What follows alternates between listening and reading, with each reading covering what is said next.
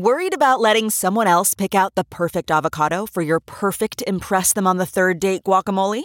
Well, good thing Instacart shoppers are as picky as you are. They find ripe avocados like it's their guac on the line. They are milk expiration date detectives. They bag eggs like the 12 precious pieces of cargo they are. So let Instacart shoppers overthink your groceries so that you can overthink what you'll wear on that third date. Download the Instacart app today to get free delivery on your first three orders while supplies last. Minimum $10 per order. Additional terms apply.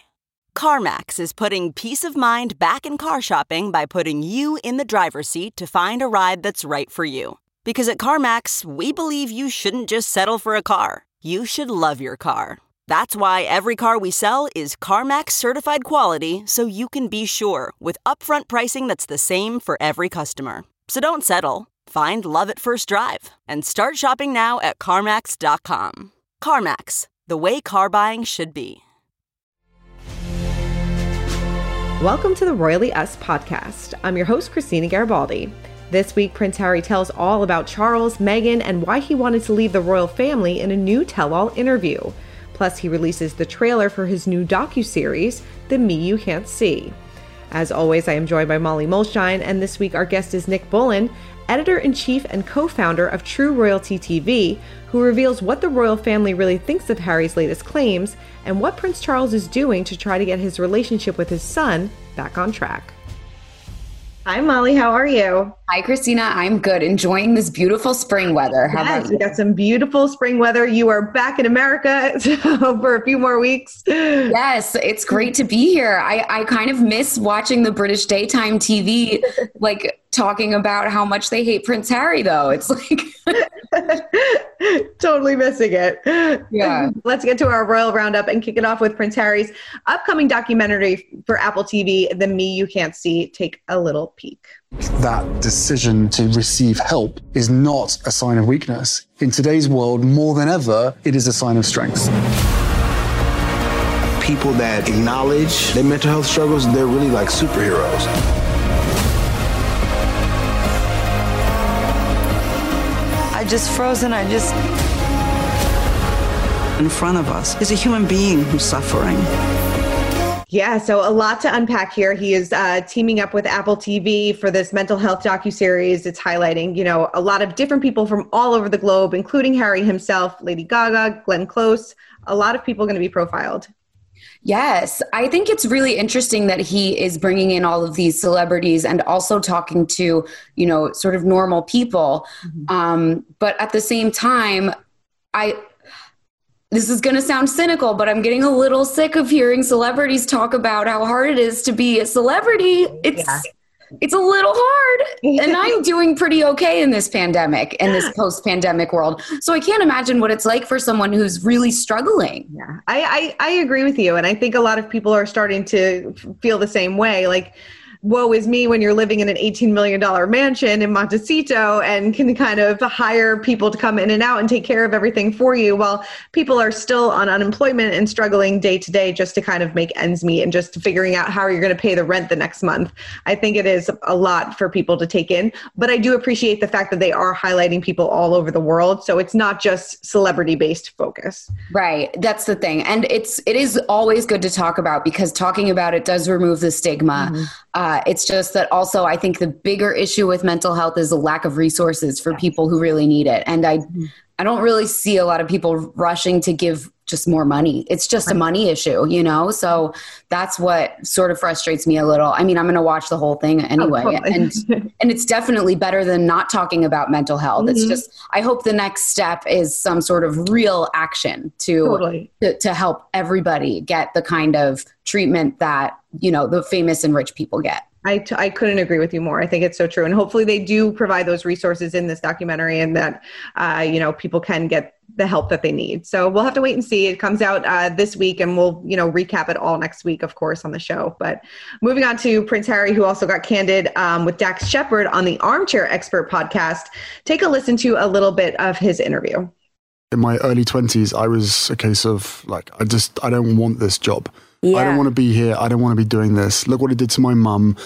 How am I ever going to you know, settle down and have a wife and a family when I know that it's going to happen again because Yeah. I know I've seen behind the curtain. so yeah, he he kind of touched on a little bit of everything from the First Amendment amendment to Prince Charles's parenting skills to his supermarket dates with Meghan Markle to even those Las Vegas pictures. So, what shocked you the most about this interview? Yeah, he really let it rip. Yeah. I, I have to say two things. The first thing that shocked me was him calling the First Amendment bonkers because I'm just like, let's not, let's not. go there. Let's not have a European royal come and tell us that our democracy is bonkers. Mhm. Like, I don't know. Maybe he was just being off the cuff and it's just that he legitimately doesn't understand it, which is fair. And then the second thing that really surprised me was at the very end of the interview, after Harry leaves, Dax Shepard and his co host Monica talk about what went into preparing the interview and everything. And they had this great tidbit that no one really picked up on about his title. And so apparently, what happened was his publicist said to them, What do you want Harry to call you? And they said Dax and Monica. And then they were like, What should we call him? And the publicist said, You can call him Prince Harry or the Duke of Sussex until he tells you not to. So- I didn't even realize that. I didn't even pick up on that. Yeah, it's just. I'm I'm confused about the titles. I'm confused. Like I'm just like, wait, I thought you were like man of the people on the bike with with Archie. I, and but we ha- we still have to call you Prince Harry until you give us like grant us permission mm-hmm. not to. I don't know. I thought that was so confusing. What do you so confusing. Yeah. I mean, right? Because it's like, do you want to be a royal? Do you not want to be a royal? Like, one foot in, one foot out. That's what it kind of seems like. And maybe it's hard for him to kind of separate the two. I mean, he's been in this life for so long, and that's always what he's been referred to. Maybe those are just like the rules he goes by. Who knows? Maybe he didn't even know that the publicist said that. You have no idea. That's true. That's very true. But uh, you know, it's so hard to figure out where they want to be in this world that they're creating now. Right. What did you think was really surprising? I mean, I think, you know, the same, I think a lot of people kind of picked up on the Prince Charles, you know, breaking the cycle of parenting, which is why he wanted to, which is one of the reasons why he wanted to move to America is because, you know, he grew up in such a rigid, um, pain and suffering that he had as a kid and he didn't want that for his family as well which you know we're going to talk a little bit more about with nick a little bit later on but it definitely seemed like a dig at the queen as well Yeah, that was really surprising. I do have to say that when I saw the comments written down in different articles about it, it felt a lot more harsh than actually listening to the podcast. Mm-hmm. Like when I actually listened to him, I, it didn't even jump out at me. I just was like, yeah, we know all this. Like we know that, you know, they're they're not the warmest and fuzziest of families. Um, but yeah, it, it is really surprising, yeah, that he brought the queen into it. And just that he's still kind of banging this drum because I think we all thought that the last interview was going to be the only time he really like opened that door to us and that now he's just going to get to work and start doing other things. But it seems like, yeah, I, I guess he's not done talking about it. No, it seems like yeah, it seems like he's just getting started. like, Yeah. And then you know he did say we heard in the clip that you know he's wanted to maybe break away from the royal family uh, since he was in his twenties, and you know Meghan kind of really pushed that. You know, I don't need to, this princess life, this fairy tale life. We can kind of make our own life, is what she said to him, and it seemed like he she really gave him the nudge to or the courage to kind of make the move.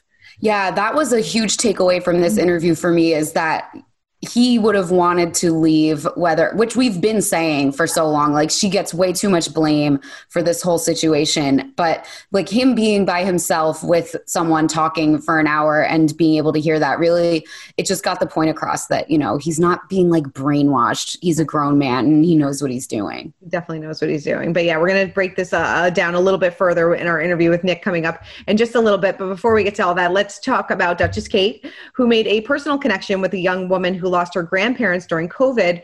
Um, and of course, she's this uh, young woman submitted a photo for her Hold Still campaign. So take a look at this.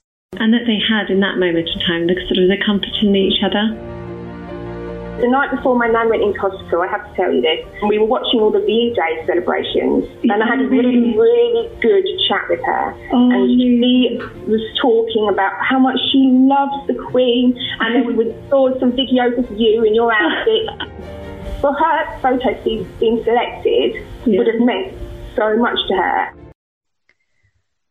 I, I I wish you could see the, her having this phone conversation. It's just the audio, but it is nice that she is taking the time out to talk to these people that submitted these uh, photos during the pandemic, and it seems like she really had a nice connection with this woman.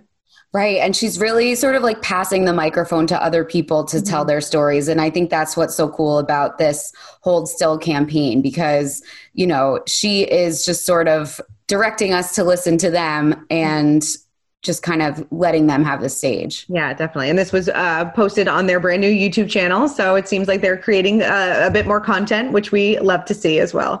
Right. Biggest totally. influencers in the game now. Seriously. Well, Prince William enjoyed a day of soccer at the FA Cup, and he even presented a trophy at Wembley Stadium. So it seems like things are starting to get back to a little bit of normalcy. Yeah, it's there's still no indoor dining in most of the UK. It's definitely taking a little longer and there's been hail all week, I've heard. So it's hard to be getting outside and hanging out, but you know, I guess if there's a soccer game going on, it it's worth it to leave the house. Totally, especially for William since he's such a big fan. Yeah. All right, moving on to Jason Knauf. He, of course, spent years working closely with Prince William and Duchess Kate, but he recently announced his departure from the Royal Foundation, and this is just two months after accusing Meghan Markle of bullying. This was a bit surprising because obviously this story got so much attention because the palace was uh, launching an internal investigation into these bullying claims, and he was the one that kind of came forward and said that you know, Meghan was not treating the staffers with the respect that they deserved.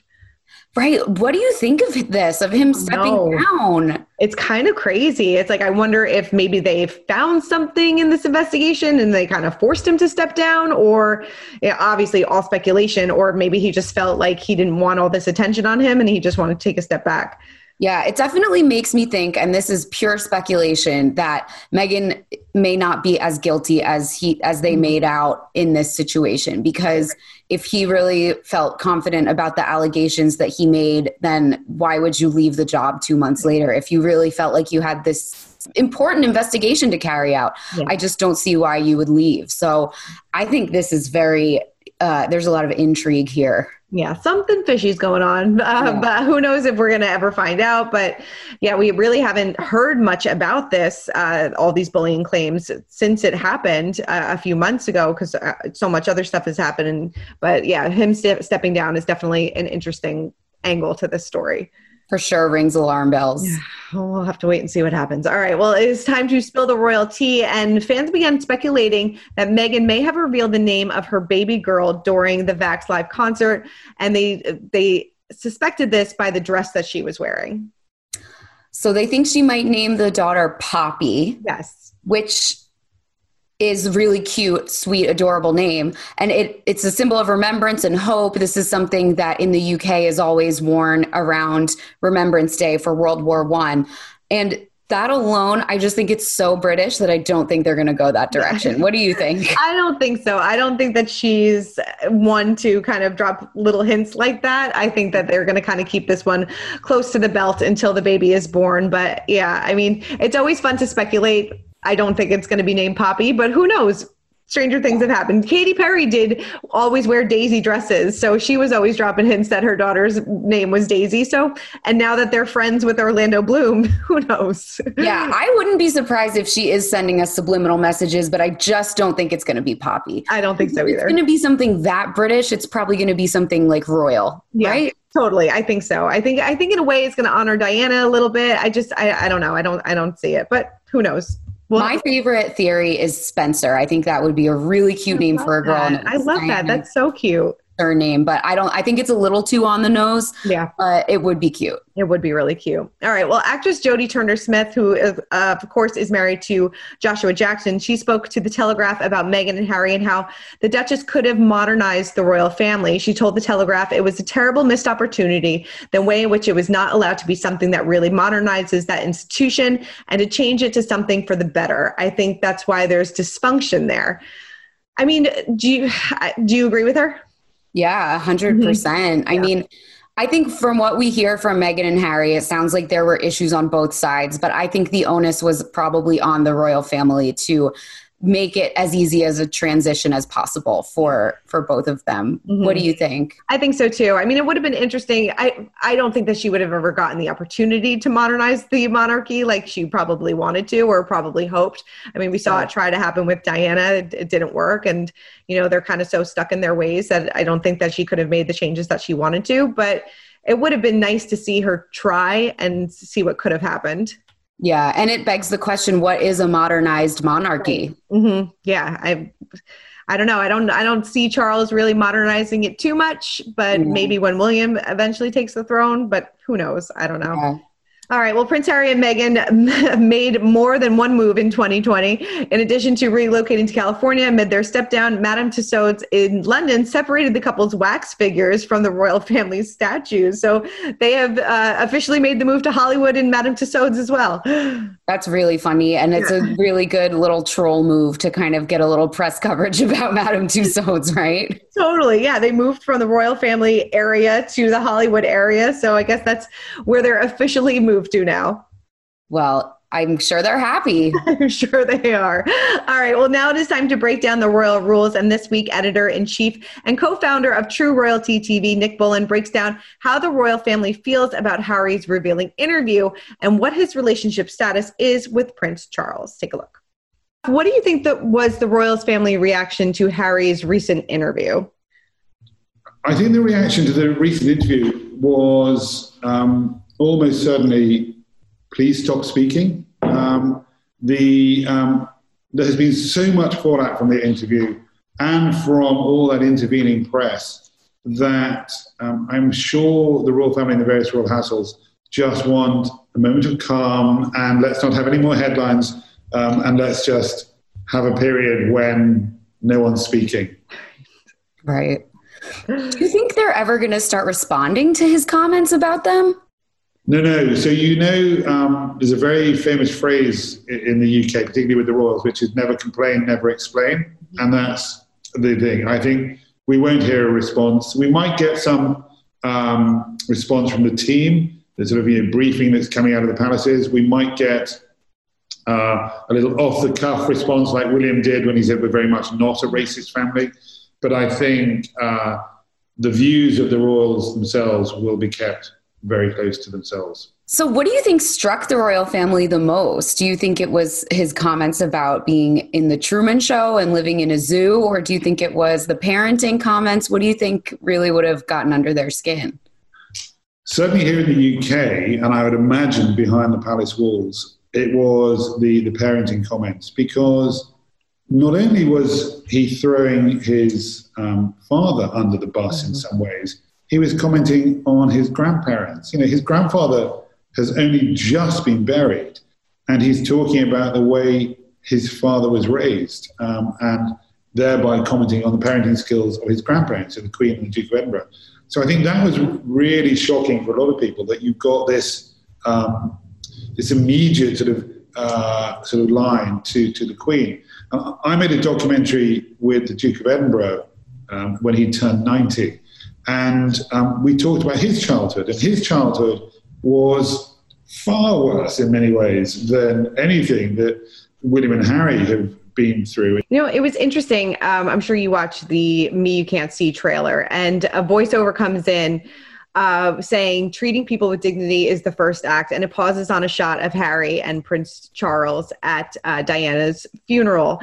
Did you find that to be intentional? Because I definitely did. I thought it was really jarring, mm-hmm. uh, and I'm not. I, I, only watched it yesterday uh, when it came out, and I and I did. I, I, played it back to see whether I'd actually seen it correctly, and um, and I don't know. It was you know he's the executive producer on the show, so I guess he had every you know cut sent to him of every promo.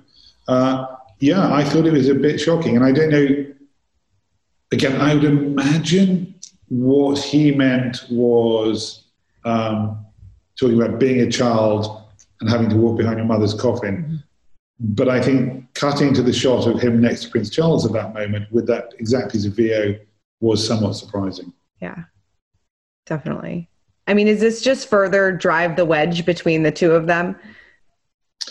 So everything I'm being told about um, the relationship between the Prince of Wales and Prince Harry is that the Prince of Wales wants to do everything to repair it. He loves his son.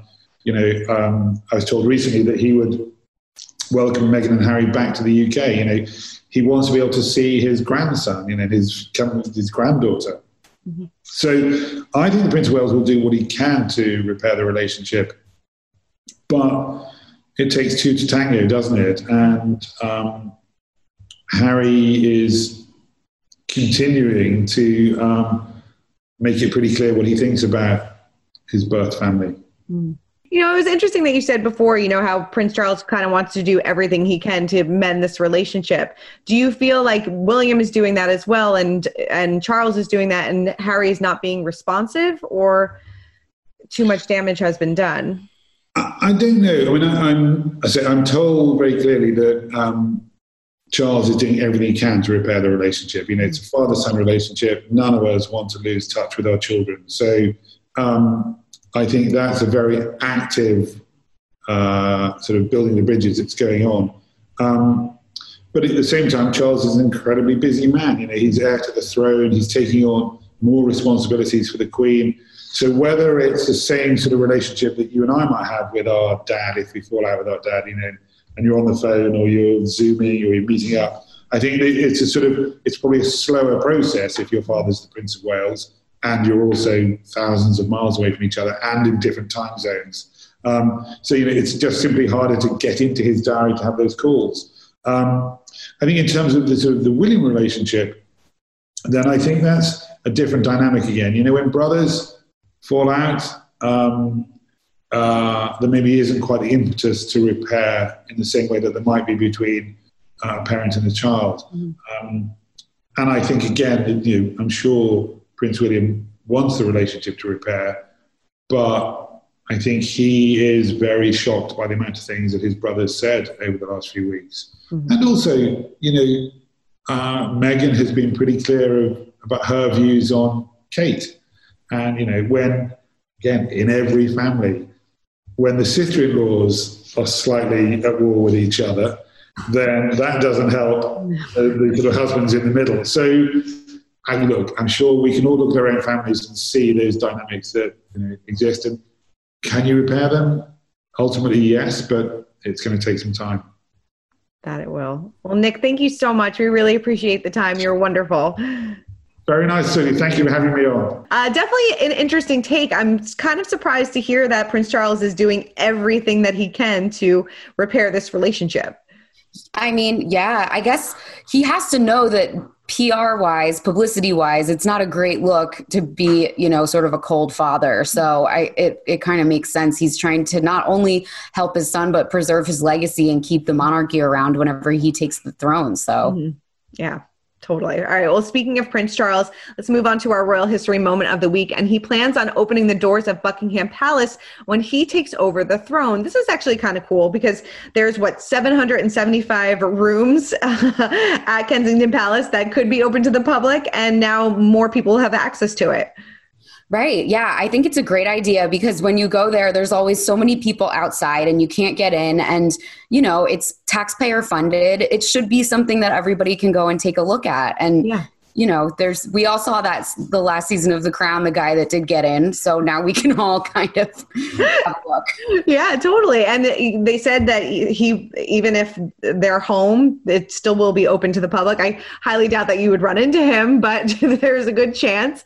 But yeah, right. so I think it's it's a pretty cool thing that they are uh, allowing the public a little bit more access and a little bit more part of history, which is cool this is definitely something that would make the modern monarchy feel a bit more modern. Mm-hmm. So I think, yeah, it's a great move. Why not? Totally. I love it. All right. Well, before we wrap up, of course, we have to check in on our royal kids. And the Instagram account Miss Royal Reply shared a picture of the note that the Duke and Duchess of Cambridge sent in reply to those who sent their condolences after Prince Philip's death.